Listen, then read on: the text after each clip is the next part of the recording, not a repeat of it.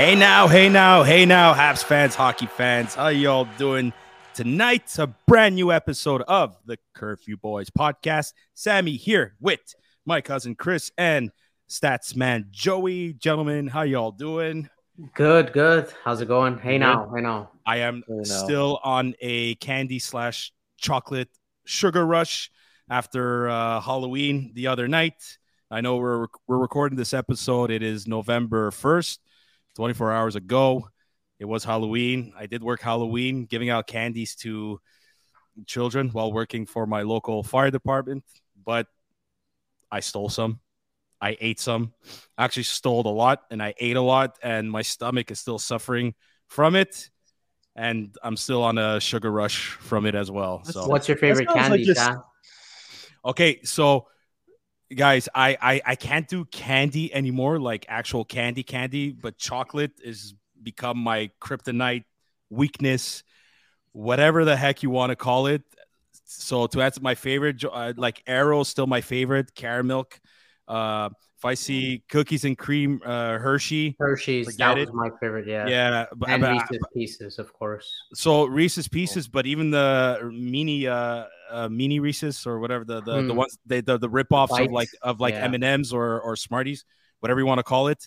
Um, Twix is pretty good. Mars bar is pretty good. Kit Kat, oh my god, God. Mars bars though, I like the with the caramel, but Reese's it's hard to beat because I love peanut butter, so it's Oh, but it's it's amazing. Dude, dude, are you kidding me? Peanut butter Nutella sandwiches in the morning. yeah, This is a those winner. hit, those hit differently. Yeah. yeah so actually before we get started guys uh for the sake of like the halloween spirit that that obviously just just passed i know this episode is airing on the morning of november 2nd but I, I I I actually like Halloween to see what some of these NHL players are dressing up as.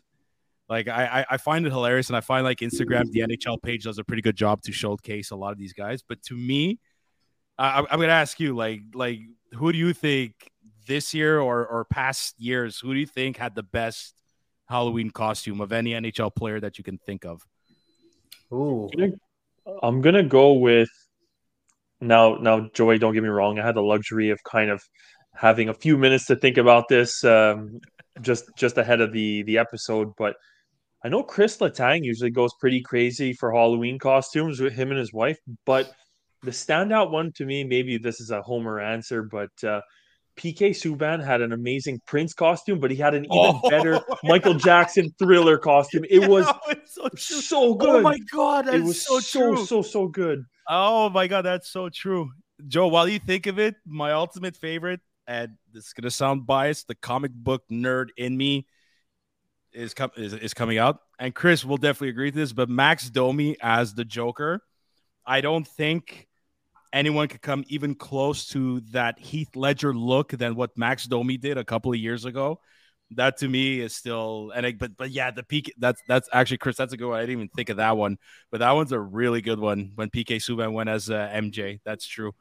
Um, I think I'm gonna say because I, I like the show when Suzuki, um, uh, Kotkaniemi and Cale Fleury dressed up as Money Heist. They Okay, dressed up as um, Oh, I don't know if it was Money Heist or Squid Game. It was one of the two where they dressed up as the yeah, with they had the mask on with the orange suit. Oh, that had to have been Money Heist because I'm I pretty think- sure it's I- Money 'cause- Heist, 'cause yeah. Squid, Squid Game was was was pink. Yes, was that's pink right. So then with- it was Money Heist. It was There pink. was with- that. I know. I I went to this this one. I went to look up because I know Price A- Angela Price always Yeah. posted some some decent ones. They had ones in the Addams family, and Yeah. crazy Definitely. enough, I remember Philip Paul Danault, Phillip Danault this year. Phillip Danault this year did did uh, Did the I Addams didn't Family see with it. wife. Okay. And I remember Paul Byron with Star Wars. He had a picture once he did Oh, Star okay. Wars. Yeah, I'll Oh, show okay, it to you. interesting. Yeah, yeah, yeah. oh that that's But I'll probably go with the Money. Heist one for sure. I like but- the show, so it, it was it was well done. but but speaking of Squid Game, when that series came out, I, that must have been the the biggest costume or outfit Oh yeah, design. costume, songs, everything. pink, yeah, yeah, a, yeah, pink, a, the pi- show. a, a, a pink uh, hoodie slash prisoner outfit with any of the PlayStation buttons on your face. Much. It- Yeah, It's it's uh it's, it's yeah. Oh my god, I remember that when Squid Game came out. That that Halloween was was insane. Everybody dr- dressed up as that. I, I saw a few uh I saw a few kids wearing the the V for Vendetta mask actually this okay. year. Okay, yeah, that's popular. That- that was- I've seen it. But I wonder if there's some, anyways, not to get into whole political debates, what's going on in the world lately, but I want I wonder if they're smart enough to know, or if they just think it's cool. Like as a when that movie came out, I was a as a younger person. I obviously thought a younger person, as I feel old, but that that mask and that outfit was pretty sick. So. Uh, It, it was. I think they're doing it more for looks. If it's younger, yeah, maybe imagine Yeah. they, they're making a political statement at that age. Jeez. Oh my god. Well, well, not to mention that we're living literally the the the actual storyline of E for Vendetta. But let's put that aside, and uh, I highly recommend that you go watch that movie because It's it sounds such a good eerily movie. It's good similar to what we've lived in the past and- three and- years. and it, it's it's funny because I think I think they're owned by DC Comics. Speaking of They like are. Speaking of like Joker earlier, DC Comics. So, anyways, boys, uh, been uh, been quite a few interesting uh, a, a few interesting days regarding the Montreal Canadiens. Um, I know Chris, you were on the last episode with uh, with Anthony, and you guys talking about you know a bit of the struggles that they had, especially against New Jersey and all that. But then after that, you and I went to the game Thursday, last Thursday, against Columbus, and that That was was fucking fun. oh yeah. That Yeah. was a great game. That was a great game. And you know, if you look at the trend lately, especially the last three games, not just against Columbus, but against Winnipeg and against the the Vegas Golden Knights on Monday nights, usually these late games on the West Coast are always fun to watch, especially when you work the next day. Mhm. Oh man. Um I, I I've decided to call this episode simple enough, cliche as it is, the comeback kids, because this this team is showing once again that they they have fight in them. They're not backing down. And especially against Vegas, they're showing that they could play, they could keep up with the best. I mean, they showed it against Toronto and they, they lost in in in shootout. Vegas, man, it would have been it would have been great if they won in overtime or shootout, but if if if we're gonna see how how the season turns out, this loss in overtime might be considered the best game they lost this season so far. At least so far. We're only nine games in. I get it. It's still early, but you keep hearing guys like Bob McKenzie and even Pierre McGuire say like games between games 10 and 15, sometimes you can even stretch to game 20 is more or less the image slash how the team is going to perform for the rest of the season. Most of the time, things could change. Obviously, we've heard, you know, you hear the stories like St. Louis did a couple years ago, even the LA Kings, Pittsburgh, and all that. Thing, anything can happen, but for the most part, I think I, I, I it, again, it's going to depend how the rest of this this road trip turns out, and then they come back at home the week after. We'll see how they do then. But so far, the team we're seeing is that it's a young team that just there's no quit in them, and I, I actually love seeing that. No, no, absolutely not. It's uh, you called it right. The comeback kids. How many games is it now that they came back? It's Uh, three. It's it's yeah, three. so- it's those Three games. against good teams, bad teams, no matter what, they, they're showing a never say die attitude. And you said, Sam, this is the might be the best loss of uh, the season. I think it's the best loss of Marty's career. I think he even said this is the best Oh, game. This is the best game they played since he's taken over, and I Yep. I really agree with it. I can I can actually say this is a game we should have won and we lost. Yeah. And Yeah. it was against Vegas Golden Knights, who only won, oh, only lost, sorry, one game in uh, In overtime. overtime. Exactly. Against Chicago. Yeah. right. And they were Yeah. playing at home. So Yeah. it was really a surprise. But then you turn around to games that we're going to get into where you play Columbus and Winnipeg, and you're like, ah, good moments, bad moments. But that's Yeah. what you're going to get this. But at least they do not quit. If they're down in the game, they're at least giving us viewers and fans hope that, okay, even if they're down two goals, I think they can come back um, to at least grab something from it or, uh, you know, push it to the brink and go to overtime or shootout. So that's sort of what I've talked about at the beginning, where uh, when we did the preview, sorry, we would start we would start games where we would be uh, down and then it's it's gone, game's over. Yeah, we, just, yeah, yeah. we couldn't come back. We're seeing a bit of progression slowly starting to happen. Yes, exactly. Mm-hmm. And I will contradict myself when we get into the next topic when we, we have a debate that's going to come up. But at least there is some progression from some of the individuals, at least, and as a unit. So mm-hmm. it's nice to see, and it's glad to see, and it's it's a bit of exciting hockey compared to, you know, I won't say last year. Last year was had some good moments, but definitely from the first year, it, it's uh, trending in the right direction. I totally agree with that statement. Joy, go, Chris. Well, um, I've I literally haven't missed disregard preseason, but since the season started, I have not missed a minute of the game. I have not been in the bathroom. I have not gone to get a snack. Like I have literally not missed a minute of the games. Uh, I also had the privilege, as Sammy said, we, we were at the game last Thursday. Oh my God, so uh, spur of the moment decision. Decided to get some tickets. Go with my girlfriend on on Saturday night. Usually they play pretty well against the Jets. Um, so uh, continue on a, a, little bit of that uh, DC uh, nerdism. Uh, you get to appreciate all these little details. Another like there are a lot of there are a lot of yeah. shit that you get. There's a yeah. lot of little things that you get to notice at the games that are going on, kind of behind the scenes. Um, I guess some of the takeaways that that I want to share from the games, just especially, I'll, I'll start with uh, the Columbus and the Winnipeg games. I feel as though these guys are very young and the emotions run high in the games and that leads to maybe minor distractions that leads to and i think the best example of it was against winnipeg and you see it in the bell center. The bell center just completely deflated when winnipeg scored two goals in one minute. They scored their first goal 15 seconds into the second period so and then they scored again and and there's a lull. Like the, the yeah, players yeah. have a literal lull and they're like oh shit and they're still saying like oh shit that was a bad goal we let in and like well, we haven't snapped out of it, and there's a second goal that just went in. So you better damn well snap out. Like they're going to learn to manage their emotions a little bit better, but that's very much how it felt. Mm-hmm. And then on the Vegas side of things, like Sammy, I don't want to prevent you from speaking, but no, the Vegas side of things. Speaking of going to the bathroom. One... uh, well, oh, we'll get to it. You'll see. You'll see what I'm going to say. Sorry. Go. Fair enough. Fair. No, no, no. It's all good.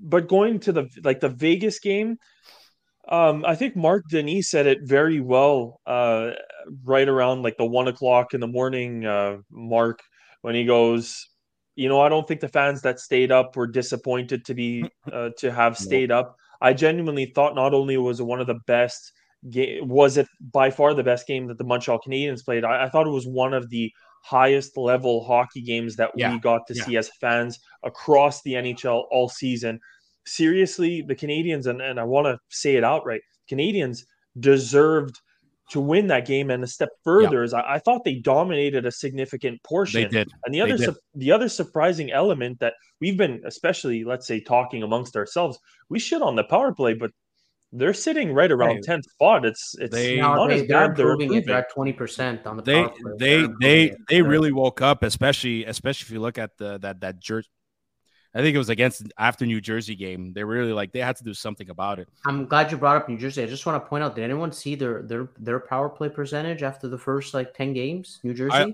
all I like know is 40? all I know. It's, all I know is that it's 42 and it's 42.4. I went to check it before. That's I'm like, gonna say this. Jack, that's ridiculous. Jack Hughes is the best hockey player in the world right now. I'm just coming out and say it. Jack I, Hughes. I don't disagree. Jack Hughes is the best hockey player in the world. Does he want to come north of the border? I highly doubt it, but I think he's happy there. how are you um, happy in New Jersey? Come on. Like how? Well, they got a pretty good history, man. Uh, yeah, they got a good team. They're they're exciting. It's better not, than watching it's, the it's, it's not the it's not the trap New Jersey Devils anymore, man. This is a completely exciting team, and that New Jersey Devils team is what I hope the Canadiens could somewhat turn out to be like. But Sam, even when the old guards changed from New Jersey, their philosophy and style did not change for many, many, many years. We would still play them mm-hmm. years ago before Jack yeah, Hughes, where sure. the games would be boring because New Jersey. They, I'm not saying they played the trap, but man, they were so conservative. Now it just they have the players now and it changed, but, but it, they, it, took a long time. But they had to do that even more after not having guys like Brodeur and and Niedermayer and Stevens. They they yeah, didn't even if they didn't want it, even if they they didn't have to play the trap because they had the best one of the best like defensive core or system and slash players. Daneyko, very underrated. Dude, they, were absolutely, uh, uh, yeah. Brian Rafalski too at the time before he went to Detroit. You know what I mean? So this is it, like the New Jersey Devils. eh, Granted, they got two first overall picks in in in Hischier and Jack Hughes, and it. th- th- I, this is the kind of team that I want the Canadiens to be like. Will they be exactly like them? I don't know, but Wednesday's game. Uh, no, pardon me. The game against Vegas. I think what they showed is the start of what this team could look like when they become com- competitive enough to try to contend for for either playoff spot or even contend for a Stanley Cup. Like I I, I hope that's the team we This- get to see consistently. Not That's the problem is consistently. so- like Marty coming out and right away saying it's the best game I've seen them play Yes. since I took over. It's a bit of a shock, but it shows where we were beforehand because we Yeah. we didn't have games like No, this. they, they, they, they, before this game, even last season, and we all knew this coming in. If you're a smart Habs fan like us, you knew that this is a work in progress. It's, it's, they're, even even games you'd win. I would say on a bigger front, like by three four goals. One of the games that comes to mind is San Jose, where Yeah. we beat San Jose Yeah. in San Jose for the first four- time in forever four- last year. 4 0. I think Allen got a shutout or something like that, or Montembeault. But and Yeah. we're gonna get into the debate. It was Allen. Yeah. I don't find we dominated that game. We got out. I, I think we got outshot. I'm pretty sure, and Allen had to make over forty something saves. Or I remember, I remember that game last year. Yeah. Yeah, we But- still won 4-0, but if you actually watch the game, people watch the game. Yeah, it doesn't, it doesn't reflect the score line. Whereas the and, and but this, I mean, this also goes the other way against Vegas. To me, we should have won that game by three, four goals Yeah. easily. It didn't but- happen but- because they have more experience, but Uh, they got more It's- experience, and and and look, they're the reigning Stanley Cup champ. They're still the same team that won, and look, the, they they have they have a winning record for for a reason. And you know, I can even go back to the game uh, against Winnipeg and Chris. The one time I had to go to the bathroom before the second period started. I come back. I, I'm I went to the bathroom. It was one one. I came back from the bathroom. It was three one Winnipeg. so never All right. go to the bathroom again. Never go to the bathroom again. But for se- yeah, or at least go actually go when the period ends and not before it starts. Yeah, that's that's that's a true statement. However, that game against Winnipeg, and even the same like Col- especially the game against Columbus, I didn't feel like oh fuck, this team is down and out at three one. No, For there was some, it, I, I I can't really explain it, but I I wasn't I I I sent like I I felt like no no like they're because they're playing well. They're actually playing well, even though they got down three one. You go down three one because you got outplayed by like a, a a play or two, not the entire period. Yeah. You get what you guys get what I'm saying? Like it was just a little a little mistake here and there, and then oh fuck, you're down three one. Maybe a lucky power, a lucky bounce too. But for some reason, just you just sense that the way they've been playing, they've been keeping up with the other teams. You, you sense that they're, they're they they actually could come back in this game, and I felt that for Columbus. Maybe not as much as Winnipeg, but I still didn't feel like forget it. You know, let let's just call it a night and and and focus on the next game. Like but even if they can come back, Sam, that's they cannot shoot themselves in the foot because not every game it's going to happen this way. Yeah. So here, here, here's what I'm gonna say. Like, they can't get in that habit. Exactly. They Mhm. they really can't because, like I said, they will they will tire themselves out. You know, for you to fight back and come back in a game, like you have to push even harder than than That maybe takes the- over the season. and Yeah. maybe and maybe that's why like a higher risk of injuries uh you know get, get getting hurt not being able to play a game or two but at the same time too you you you kind you look at the roster and you're like this team's young enough s- somewhat young enough to do it especially the core players like man It's more injuries, Sam, than anything else. I I, I I I totally agree, but there's there's three players that there's actually two young defensemen that for me are like wow. One of them you expected, and one of them you're like, finally, this is the guy we wanted to see. J- J- Justin Barron is not looking like the way he did last season and this preseason. He looks very, very confident out there. He's got three goals in like what four or five games. He's playing well defensively. He's not perfect, but this is the Justin Barron that we've been wanting to see since he was traded here. Kaiden Guhle, like I'm, I'm not surprised by the way he's playing, but Jesus Christ, I love this fucking kid.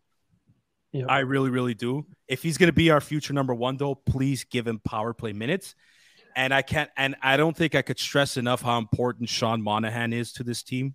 Absolutely. Like, like yeah. w- we could talk about Nick Suzuki and Cole Caufield. The game against Columbus, it they they they fucking led the way. They carried the team on the shoulder, and Cole Caufield, like in overtime, he's Cole Caufield in overtime could be the deadliest player in the NHL right now. He was Maybe. the fastest to reach five or six goals. Um, six, six overtime goals. Six overtime goals. He did it 60 games less than who was it?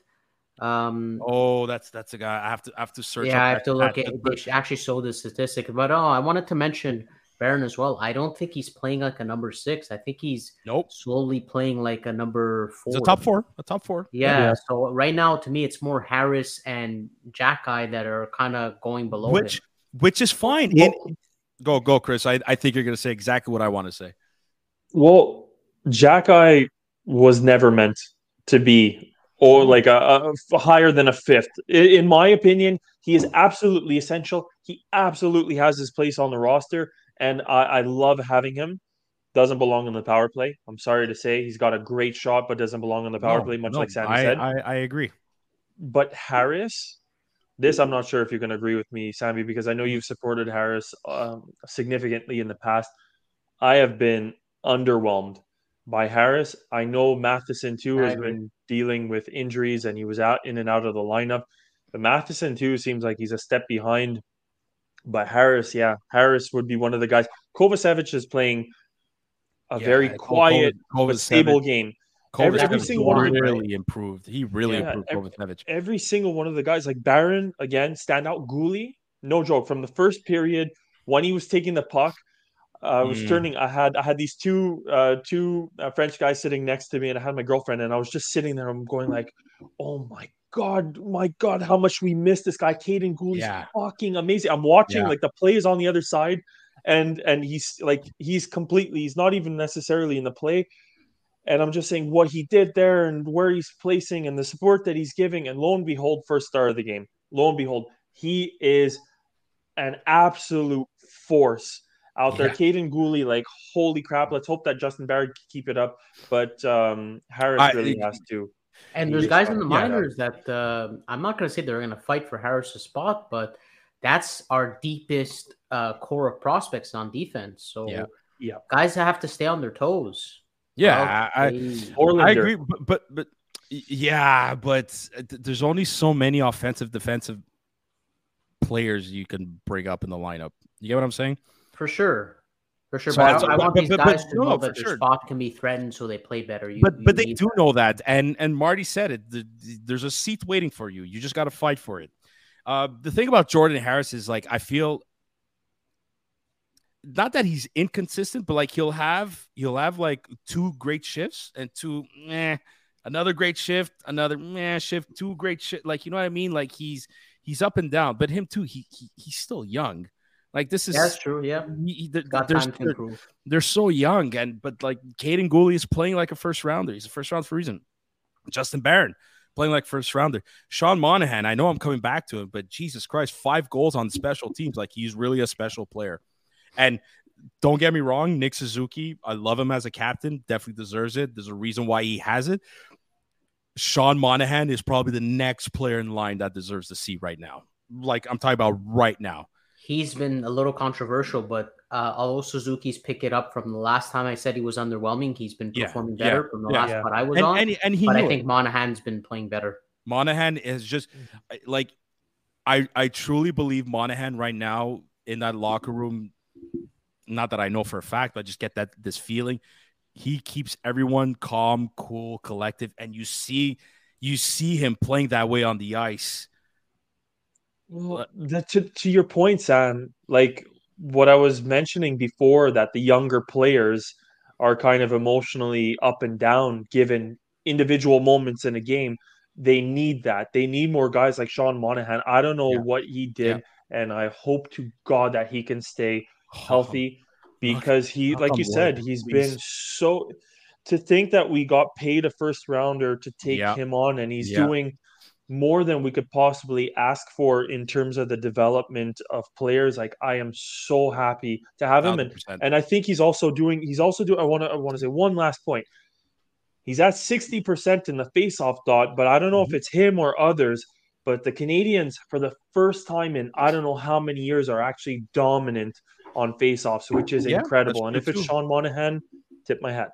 Oh, uh, uh, absolutely. And it's it's crazy how five goals, two on short, like the way he scored that shorthanded goal. I get it; it was a giveaway, but even him, like most players, knowing they got the puck on their blade, would have shot right away. Maybe I, I think it was Hill and Nets probably would have made that save, but no, he's like, well, thank you. Oh, a little fake, go to the left, scores. It was beautiful to see. One thing I will say, just before we go on to like the subject that I know Joey really wants to talk about.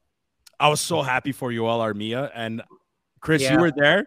Did the arena scream? Did they did they go loud when he scored? Yeah, they they you know there's they were quick to kind of poke fun. You know, sometimes in the crowd you hear yeah, like yeah, little jokes and shots. Yeah, yeah, yeah, yeah, yeah. So so yes, but they were quick to be like I think they were quick to welcome him back and be like, "Oh, okay, that's what we're missing." Because that guy too, Joel Armia on the on the freaking penalty kill, Oh, he's outstanding. He's outstanding. So, but this is what Habs fans need to realize. If you set your expectations about Joel Armia, a fourth line guy will kill penalties. If he plays like that for the whole season, he played such a simple game against the Winnipeg Jets out of all teams. Okay. Yeah. If he plays that way all season, he's not going down to Laval ever again. I saw him play in Laval, in Laval he looks like a superstar in the minors. He's not meant to play in the minors, even at the age of 30. Like he's above everybody else in, in the American Hockey League. He, like four goals in four games, apparently had a great attitude, which I'm not that surprised. Like, fuck, I, I'm sure more than anything, it hurt him to go down, but you know, he. But maybe that helped in the end. I think it helped yeah. him. He took it like a pro, and now he got rewarded for it. So, again, Joel Armia, I, am not expecting him to score goals. If he scores goals, it's a fucking bonus. I'm there. All I want for him to do is play on the fourth line, take the puck out of our zone, bring it to the other zone, keep it there, protect it, get as much puck possession time as possible, try to create a scoring chance or two if you can, and get off the ice. When you're on the penalty kill, get the puck out of the zone, kill the penalty, get off the. end. You do that for the rest of the season. I, I'm uh, the I'm more than happy. And knowing him, he uh, can always surprise you with a few goals. So that the, the guy, the guy, the guy's got skill, and yes, we understand that he like for some reason he doesn't always use it. We get it; it is true. That's part of the team too, Sam. Right? I mean, that's the team is inconsistent. It's inconsistent because it's the players. The players, yeah. Individually makes the team th- that inconsistent. We talked about Harris, good shift, yeah. bad shift. Armia, same thing. That's the thing that Marty or whoever's got to fix, not fix, but that has to be improved. And that yeah, starts with players like Armia. That starts with players like Harris. Because I you, totally agree. If, I if agree. they get consistent, like if Armia gets consistent, Montreal will have more points than more than people will expect because you have Fort mm. Line scoring goals. Thousand percent. For Armia, for Armia though, just to close on that topic, I think what kind of the the trip, let's call it the trip down to Laval, did to him is it kind of put things into perspective. All you have to do is show up. All you have to do is skate. And I think I think that sounds more yeah. simple than it actually is. It's just when Armia's moving his feet, mm-hmm. he's a dominant player for for forechecking alone, for penalty yeah. killing alone, for yeah. for for so many little details in the game. But it's kind of like, you know what? You're riding the bus in Laval or just you show up. You just show up. You just give like you know, don't show up. We we know when you're at 50% and when you're at 100% effort. Give us yeah. like 90% effort. Skate, man. And I think that's that's what has actually made him a standout since he's come back. He's skating. Yeah. And he has been he's he's carrying the puck and he's like shit, man. Anyways, anyways. But that's what that's that's, that's, that's, that's what, that's what he did in the Stanley Cup playoff run the last time we were there. Like he he played that way. That that's what we want him to continue doing. But before we get on to the next subject, just when Cole Caufield scored that goal against Columbus, I Chris and I we lost our fucking Nuggets. The I the arena went fucking crazy. The Bell Center was so loud. I thought the Raptors were gonna fucking drop. Oh my god, it was. I thought so, he was gonna do it against Vegas again. not just against Vi- the uh, who, who against Winnipeg. Against missed- Winnipeg he as missed- well. He missed a fucking one Yeah, timer. too. I could I thought he had it. As soon as I saw the puck go to him, I thought he had it for sure. He missed. I, I couldn't believe. But listen, for him to get those opportunities, you have to be one of the best. And Cole Caufield is one of the best on our team. Okay, Joey, this this, this one is definitely Yes. for you. This one's definitely for you though. So like, look, everything we're, we're, we love seeing the Canadiens play the way they are. They're winning games more more than more than not. You know, they're coming back. They're fighting. We get it. They get the if they if they lose in overtime. At least they got the points. But the game against Columbus and especially the game against Winnipeg, like Jake Allen. I know Chris, you said Kaiden Guhle was the first star. I think everybody thought Jake Allen should have been the first. Mm. My question, Joey, especially you, Joey, are the Habs winning mostly because of great goaltending? Yes, by by watching and even statistically to back it up, they are. They are expected. They they've been expected to be 29th in the league for goals against. This is this when you brought me this topic, I'm like perfect. Expected meaning Hmm. how many it's a sign of a good goaltender when you're not 29th in the league for goals against. You're like, and Montreal is actually tied for 16. They are Mhm. 13 spots higher than where it's expected to be statistically, just because of how good our goaltending has been. Imagine Montreal where they would be right now if it's not always the case, but if you give up the goals you should have given up, meaning you're having incredible saves. So if Montreal actually 29th in goals against, how far down the standings they would be compared to 16th, Mm-hmm. they'd be far down.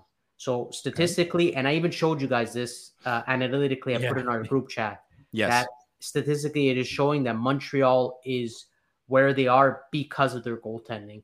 And this will always be the frustrating part. This is what I want Montreal to change. I'm glad there's a bit of progression, I will say, but this is the thing that will con- continue to frustrate me and make me get angry and make me want to just throw everything in the air. I want Montreal to be known as a team that has really good scoring and really good defense, but I know those are Stanley Cup teams. At least start with one of them rather than good goaltending. I, Mhm. I, I don't want to be the team that's getting outshot 40 to 25, yeah. 45 to 25. Like, no, I won't say every night, but every other night.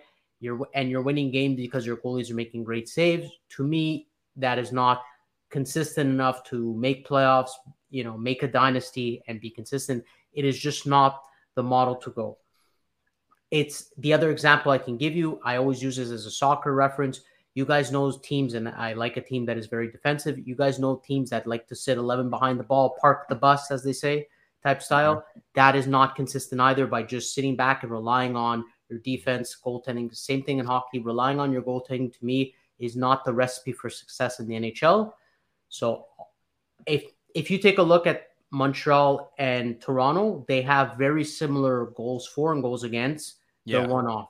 But their goals their goals against they're they're there and it's not by great goaltending, it's because of the team in front of them that the way they're playing. They're not getting great goaltending from Samsonov, but they're where Montreal is because he doesn't need to be standing on his head night in, night out. That's why I said statistically it is showing that Montreal is winning because they're goaltending.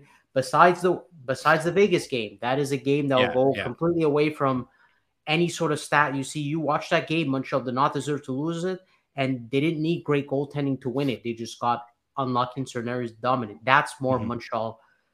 Uh, that's more of Montreal what I want to see. So, like I said, the recipe you to me, I don't think you're a Stanley Cup team by just having great goaltending. I don't think goaltending should be your strongest department. So I'll, I'll end I'll end it that way. Okay, Chris, what's, what's What the what's- hell kind of garbage take was that, Joey? No, no, no, no. no. I, it is no, something, no, I'm- Chris, that has frustrated me since Carey Price's days. So Yeah. no. I look. I'm I'm halfway on the same page as you, Joey. I'm gonna say that it's not thanks to goaltending. but that goaltending, the the goaltenders have made some outstanding saves. And and hear me out on this. If you take like I'll take I'll take the polar opposite example of you. You take the Vegas game. If Sam Montembeault doesn't make that spectacular save in OT, they Oh they don't God, even get yeah. to the shootout. They lose. It's an automatic loss. So they, they don't even have that chance Technically, to they go still lost, but yeah. head, head on head. Sam Montembeault also in that game stopped the penalty shot in OT against uh, Jack Eichel. That's Yep. that's a huge save. So you're like, okay, where's your reasoning going, Chris? Because right now you're just giving you're giving the goaltenders uh, all, this praise. You're giving Joey ammunition now. No, no, but I thought that I thought the goaltenders some of sometimes they've made very timely saves. Remember when we were at the game, even when we were at the game against Columbus, when you turned to me and you said that save right Yeah. there just yeah. the game. They Yeah. have been making timely saves, but at the same time, at the same time, the two goals that went in by from Winnipeg in within less than a minute, I thought I thought were fairly weak. He stood like um uh, Jake Allen stood on the on his head for the rest of the game, but the reason why he wasn't the first star is because he let in some shitty goals. You go back to the first game against Toronto, the first goal that Toronto scored when it should have been three nothing Montreal, but then there was the offside call, goes the other way, two nothing. The Leafs end up going three to two, but the Leafs' first goal was a piece of shit that should have never gone in. So yes, the goalies have had a significant impact and they put their stamp on a lot of the games. However, is it because of goaltending? No. And the second reason that we we haven't even brought it up, you're going to say, well, you need your goaltender to build, kill the penalty, but the most penalized team in the whole league. I Mhm. mean, I, I want to say that we've just shot ourselves in in the foot, but the players have, in multiple circumstances, now been the one who have undone their mistakes and come back and and sometimes scored some spectacular goals, scored some high pressure goals. Uh, you think of the you think of the time that Marty pulled the goaltender with uh, what was it nine like minutes four- left on a or, six or on like four, yeah, it was like seven minutes left, and Matheson scored a beauty. That was, Yeah, that was, and- that was awesome. And that's why I'm saying like yes again goaltenders have had a have put their stamp on the game they have been important and they have come up big momentarily but this has been I think a very balanced team effort on the whole Chris, have you watched besides our game with Vegas? Have you watched any Vegas games? Stars, Rangers, Bruins, Avalanche. I'm not saying I watched a ton this year. You can see their goalies just making routine saves and being like, okay, he's just having an okay night. I don't. When I watch Montreal, I feel like there's always has to be three to four great saves for Montreal to to sort of win this. It's mm-hmm. never just there's never just an average night for a goal in my mind. There's never an average night for a goaltender in Montreal. okay on that point though it, I find it's it's not fair to compare because your point is 100% accurate if you go back to the Carey Price days but I thought Carey Price if you would have given him this team that that is playing on the ice right now I think the Montreal Canadiens could have won a cup or pushed a lot harder for a cup. I think it's better than the the team that they had with Pacioretty, Radulov. that is a Nah. take.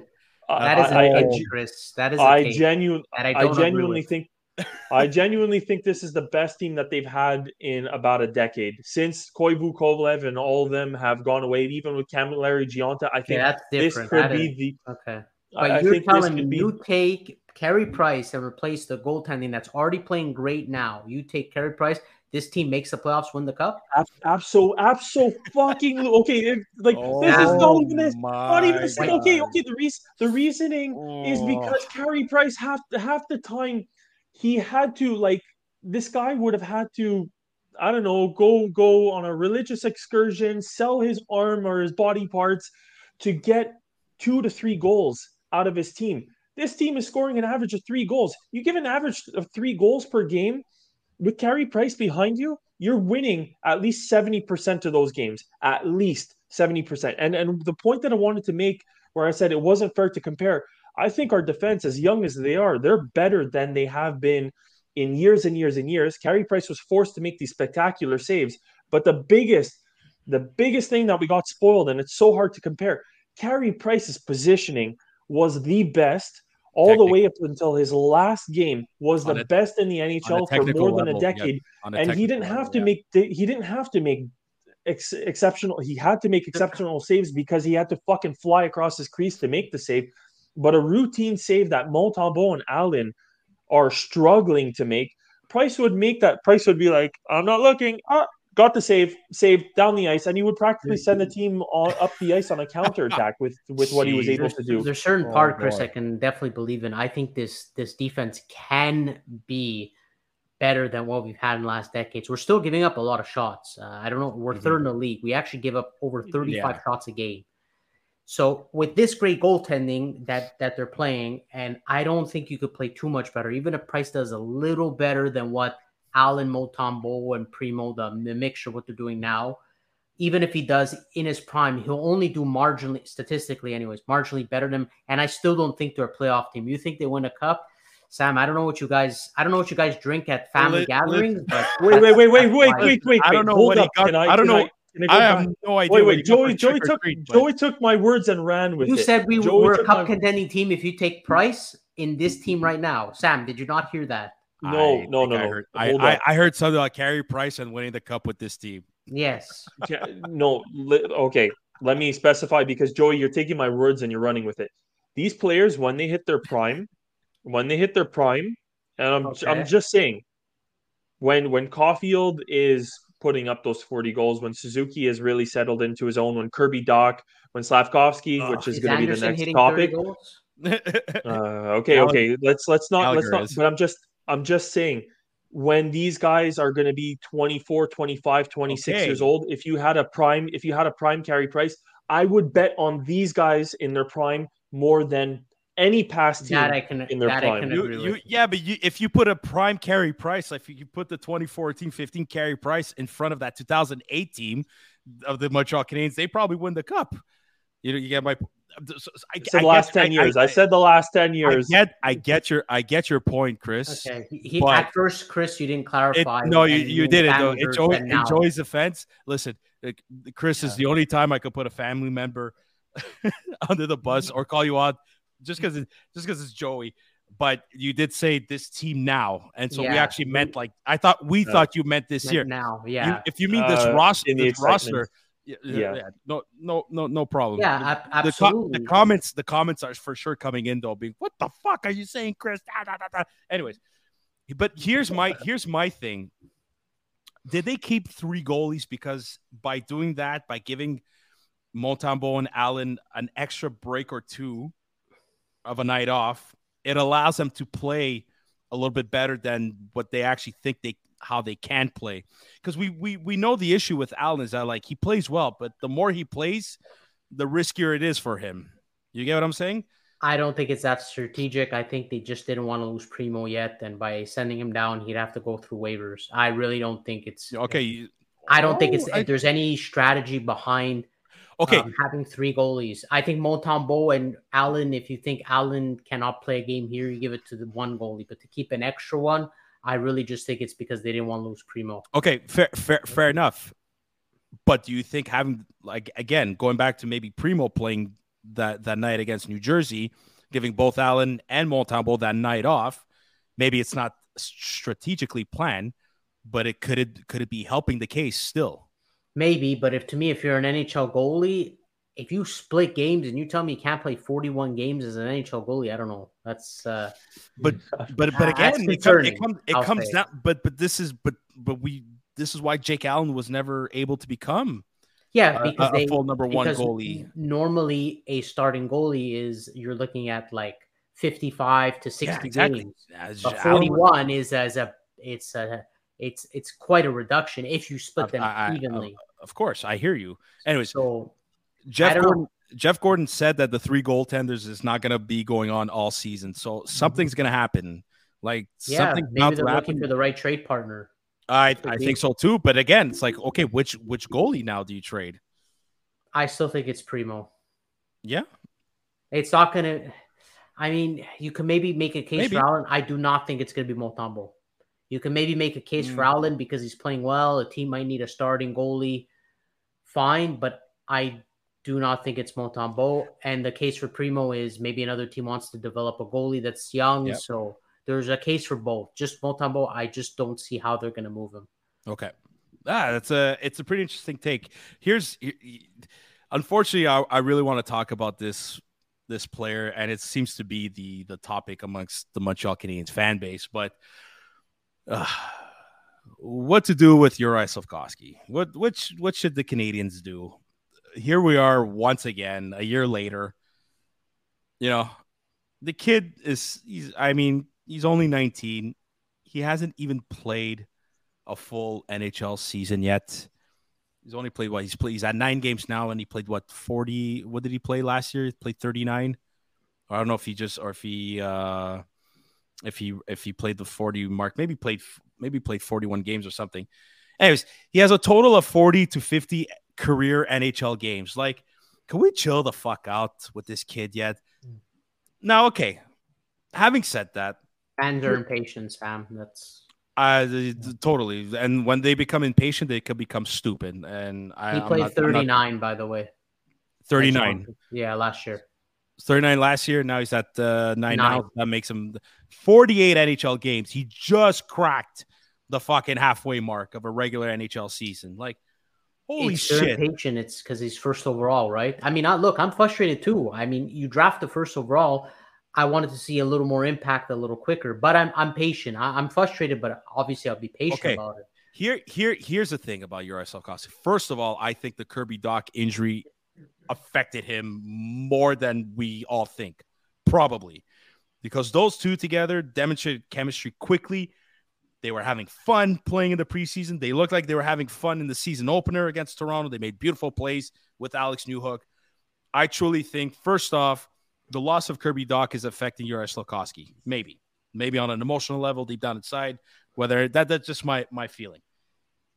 Two, what I am noticing now by Juraj Slafkovsky is he looks better out there than he did last year. He looks like he's in the right places finally at the right time. The thing yeah. that now I'm concerned about is that when he's at that place at the right time and he gets the puck or not, he doesn't know what to do anymore. And the reason why he doesn't know, it, it, he's got to move his feet. That's what he has to do. Okay. But this is the long term project that we drafted, and management knew that. Now,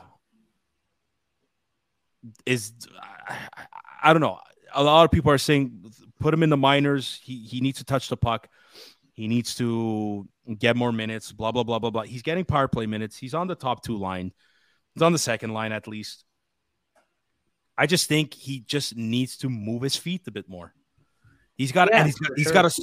I, I I think he's overthinking and he's trying to slow down the game a bit too much. He's I got, agree, I agree with that. He, but he, I, Sam, he's got, he's got a shot. Are, yeah, he does. He does. But fans got to use it. Fans are impatient.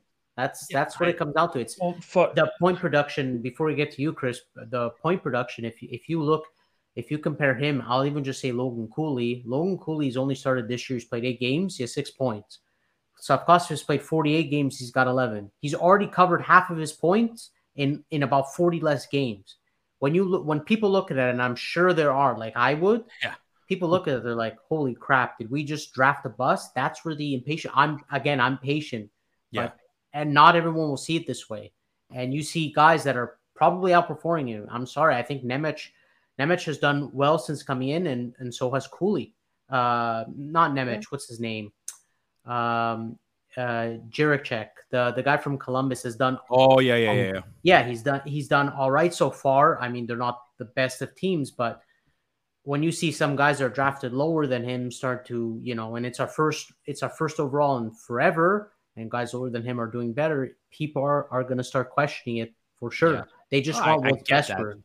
So that's really my take on it. I think he should just stay in the NHL, to be honest, and play more of a role that suits him, whether Dach's injured or not. But I, I don't know. I just want what's best for him. Maybe what I'm thinking is wrong, but I, I think the NHL is is still the way to go for Slafkovsky for now. Okay. On on my end, um, what did Kent Hughes say be, when they when they drafted Slafkovsky? It's not what he can do now; it's what he'll be able to do and what we can develop him to do. Uh. I don't think I don't think he is fully aware of what he can do physically yet. Like it, it sounds strange. No, he's not. He's not physically mature yet. he's he's got to grow into his body and learn yep. how to use that properly yep. because that's something that Cooley will never be able to do. He'll never be able to play that same style of play. Um, and and let him find that man man's game, if if I might. Number yeah, two, absolutely. If if you fucking impatient fans over here, back the hell off the kid. Look, if New Jersey had given up on a certain Jack Hughes, how would oh they be feeling right now? If Jack okay? Hughes was with the Canadiens, we would have all given up on him after year two. Well, Guaranteed. well that's that's that's the the guy's fucking basically now a hundred point player. You said it. At the moment, he is playing like the best player in the world. He is currently the best player until McDavid kind of shows up maybe next week or who knows when. But uh, let's let's just keep it as Jack Hughes is doing an amazing job. Do not give up on this kid. Let him figure his shit out. And the you're asking for the solution. What do I think we should do with him? I, Sam, I'm I'm in agreement with. He's in the right spot. He's in the right spots defensively. I think he's worried about making mistakes, and I think he's a very his defensive awareness is up there. His offensive awareness, he's not opening up for passes. He's constantly turning. He's constantly, even probably more than last season for some stupid reason, constantly turning his head. He wants the puck off of his stick as quickly as possible. I don't want to send him down right away. Mm-hmm. I'd like to take him one to two games. You park him with the video coach. You show him what I'm describing now. You show him probably other things that uh, obviously we don't have time to go into detail with everything, but you show him where all of his mistakes are, where he can improve. And then you sit him in the press box. You say you have a front row seat. I want you to watch this player and I want you to watch this player, your teammate, the opposition. I want you to see because as you're seeing, I 110% agree. When Slafkovsky is moving his feet, when he's aggressive, when he leads the charge and just kind of I like to say puts his head down, not not literally puts his head down, but you know, you just go for it. Yeah. I want to I want to use a movie scene, a great movie, loved it. Top Gun Maverick. this guy, okay, Slafkovsky is like your is he's um he's your rooster. He's a young, very promising, very talented player. But he's still he's still thinking too much. He's doing when when when Maverick pulls him aside and he's like, just fucking stop thinking and do. That's yeah. what Slafkovsky is. That's what yeah. he's genuinely missing. And he's I think so too. He's got to I, I totally agree. I think he's just overthinking too much right now. And Chris, I'm glad you brought up uh, Hughes as the example for people to back off. I think you can even look at our own team. Look at Caufield. If this guy didn't come out guns blazing mm-hmm. At the beginning and had a slow start like Slafkovsky, people would be on his case as well. So it's no matter who it is, people. It's just a little more amplified because Slafkovsky is the number one. That's mm-hmm. that's part to me. That's part of the issue but I think he'll turn it around eventually. The team seems to be heading in the direct right direction, and it can only help him. Yeah. Can I, I give you Can I give you a name for Slafkovsky? And I know this name is going to piss off a lot of people. This guy, if he starts skating, uses his body and does what he can, because you watch him skate, he's a goddamn fast skater, Slafkovsky. But I'm going to compare him to a guy like Chris Kreider. I think he could be a dominant force for the Canadiens. And look how long it I took like for Kreider to figure yeah, his shit out. Comparison. I like that comparison. I really do. I like that comparison. Same I, I would I would have gone with like Mikko Rantanen or Matthew Tkachuk, but actually Chris Kreider is another good comparison. I yeah, I like to that. even set the expectations a little bit lower. Like Chris Kreider was a nobody yeah. for a long time. He was just a goalie killer. He was a fucking piece of shit. But anyways, ah, that aside, he turned out to be dominant. Yeah. No, I get it. It's it's I and I think they will. I think I think Marty knows what to do with him. Management will not give in to the the backlash and the intimidation by some members of this fan base. I'm I'm not worried yet, but I I I hope to see improvement sooner rather than later. But I'm also patient, like Joey said, and he's a long term project. And like you said, Chris, that's why Hughes drafted him, and I'm still trusting in the process. So we're gonna put um we're gonna put an end to that and we're gonna talk about you know the the, la- the last subject of the episode and the events that happened with with with Adam Johnson out in England. Like first off, like it's it's fucking devastating.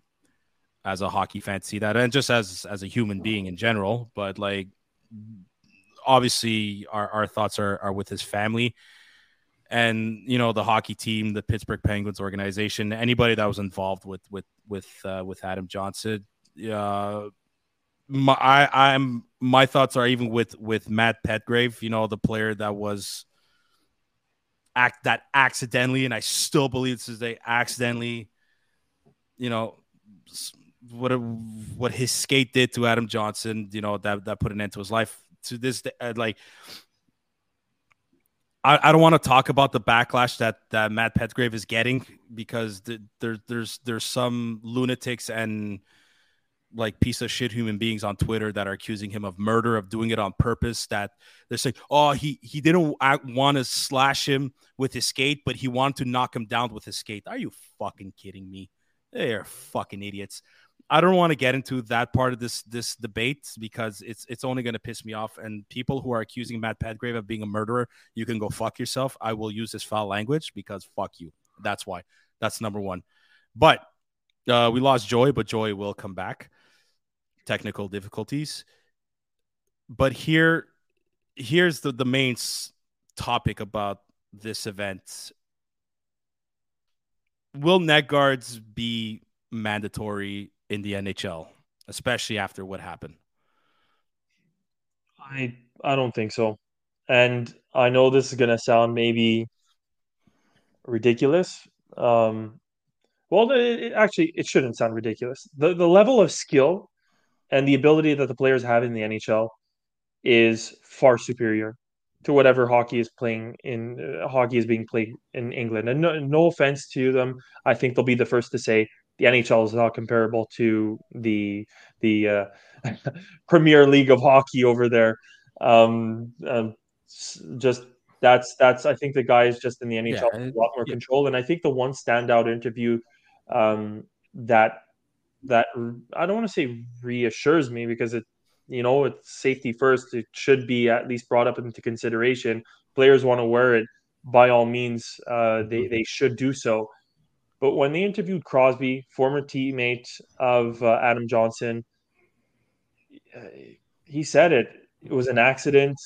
Yeah. Um, you know, it's just a freak accident. Hockey's been played without neck guards for how many years? It, it happened once it's kind of like saying we should stop everybody from driving cars because there was well, a accident. No, for sure. Uh, well, well this, somebody lost their lives. He he's the first uh the first tragedy about of with with neck injuries due to the skate blade.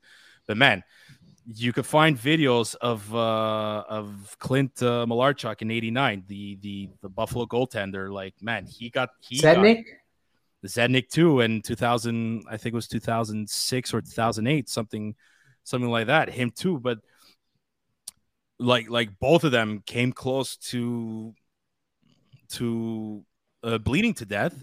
But the reason why I and and the story about Clint Malarchuk is the trainer, I think had medical experience within the American military, if my memory serves me correctly, and he was able to pinch the carotid nerve. The, he was able to pinch the nerve and stop him from from bleeding to death. And I want to say more or less the trainer of the Florida Panthers of the time did the same thing to to Richard Zednik when he got his his his throat uh, when he got the skate blade to the throat. Now I, I I'm not coming after the trainers of this English hockey league in in, in England. I'm really not. I'm just I'm I, I kind of I, I, again I didn't see no, nobody saw footage of any trainer or something. I I don't know I don't know what happened. I'm just I'm just wondering what I, I guess what level of expertise the trainer has. But I'm not I'm not blaming I'm not blaming the trainer. I'm not blaming anybody. It it was a it, it was a freak accident, big time. But you know, you wear neck guards in minor hockey until you go until you go pro, or at least until you go junior.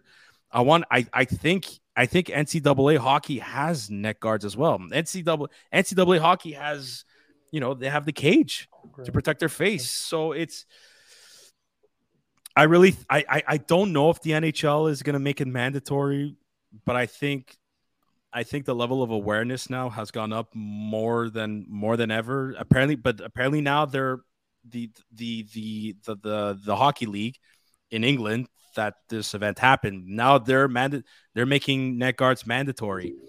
I think two hours ago, I, I haven't read the article, but the NHL and the NHLPA, they're they're looking into it now. So, Joe, I know you lost connection. Yeah, your, pros. Yeah, I, I think I, I really think they should enforce it. I mean, you mm-hmm. already play with uncomfortable equipment. Um, this might not be the greatest example, but no one ever likes playing with a jock strap. I know it happens more often, Dude. but no, it's true. No one likes playing with it. I know it probably happens more often. You can get hit with a puck there or skate uh, stick for sure. A lot more happen than slice of the neck, but people are worried they can get hurt there very seriously, so they protect themselves. Look at Erik Karlsson Um, when he got mm-hmm. injured in his Achilles, yeah, they had talks. I don't know if they ever enforced, but they had talks about wearing uh, like a protective gear to so you don't get cut where your Achilles tendons are. Yeah. So it's true. I don't think those are comfortable equipment, to be honest. So I don't know why people would complain about wearing a neck guard. And it's not the first time it's happened. To me, it's it's you're talking about the third. We've given three examples. To me, already one's enough. And the fact that it result in a death, yeah, I don't know. The other two, like Sam said, you needed a trainer to pinch the right uh, nerve to stop the bleeding. If that doesn't happen, well, you're looking at a, at least another death or another two deaths. I think it's already way too much. I think you shouldn't enforce it. People got used to wearing visors, where at the beginning, I don't think people yeah. wanted to wear visors. That's they true. all wanted to be without it. They got used to it. I think it's another piece of equipment. It's better for safety. Just get used to it and wear wear a neck guard. I I think it shouldn't be a problem. I think it's a no brainer, and I think that it should be enforced. Yeah, and I think you know some hockey company out there now if they're going to make these excuse me, these undergarments, they're probably going to see if they could integrate some type of like like uh, like plastic or protection, something that you know could be comfortable enough to wear them. And like, look, I'll be I'll be frank.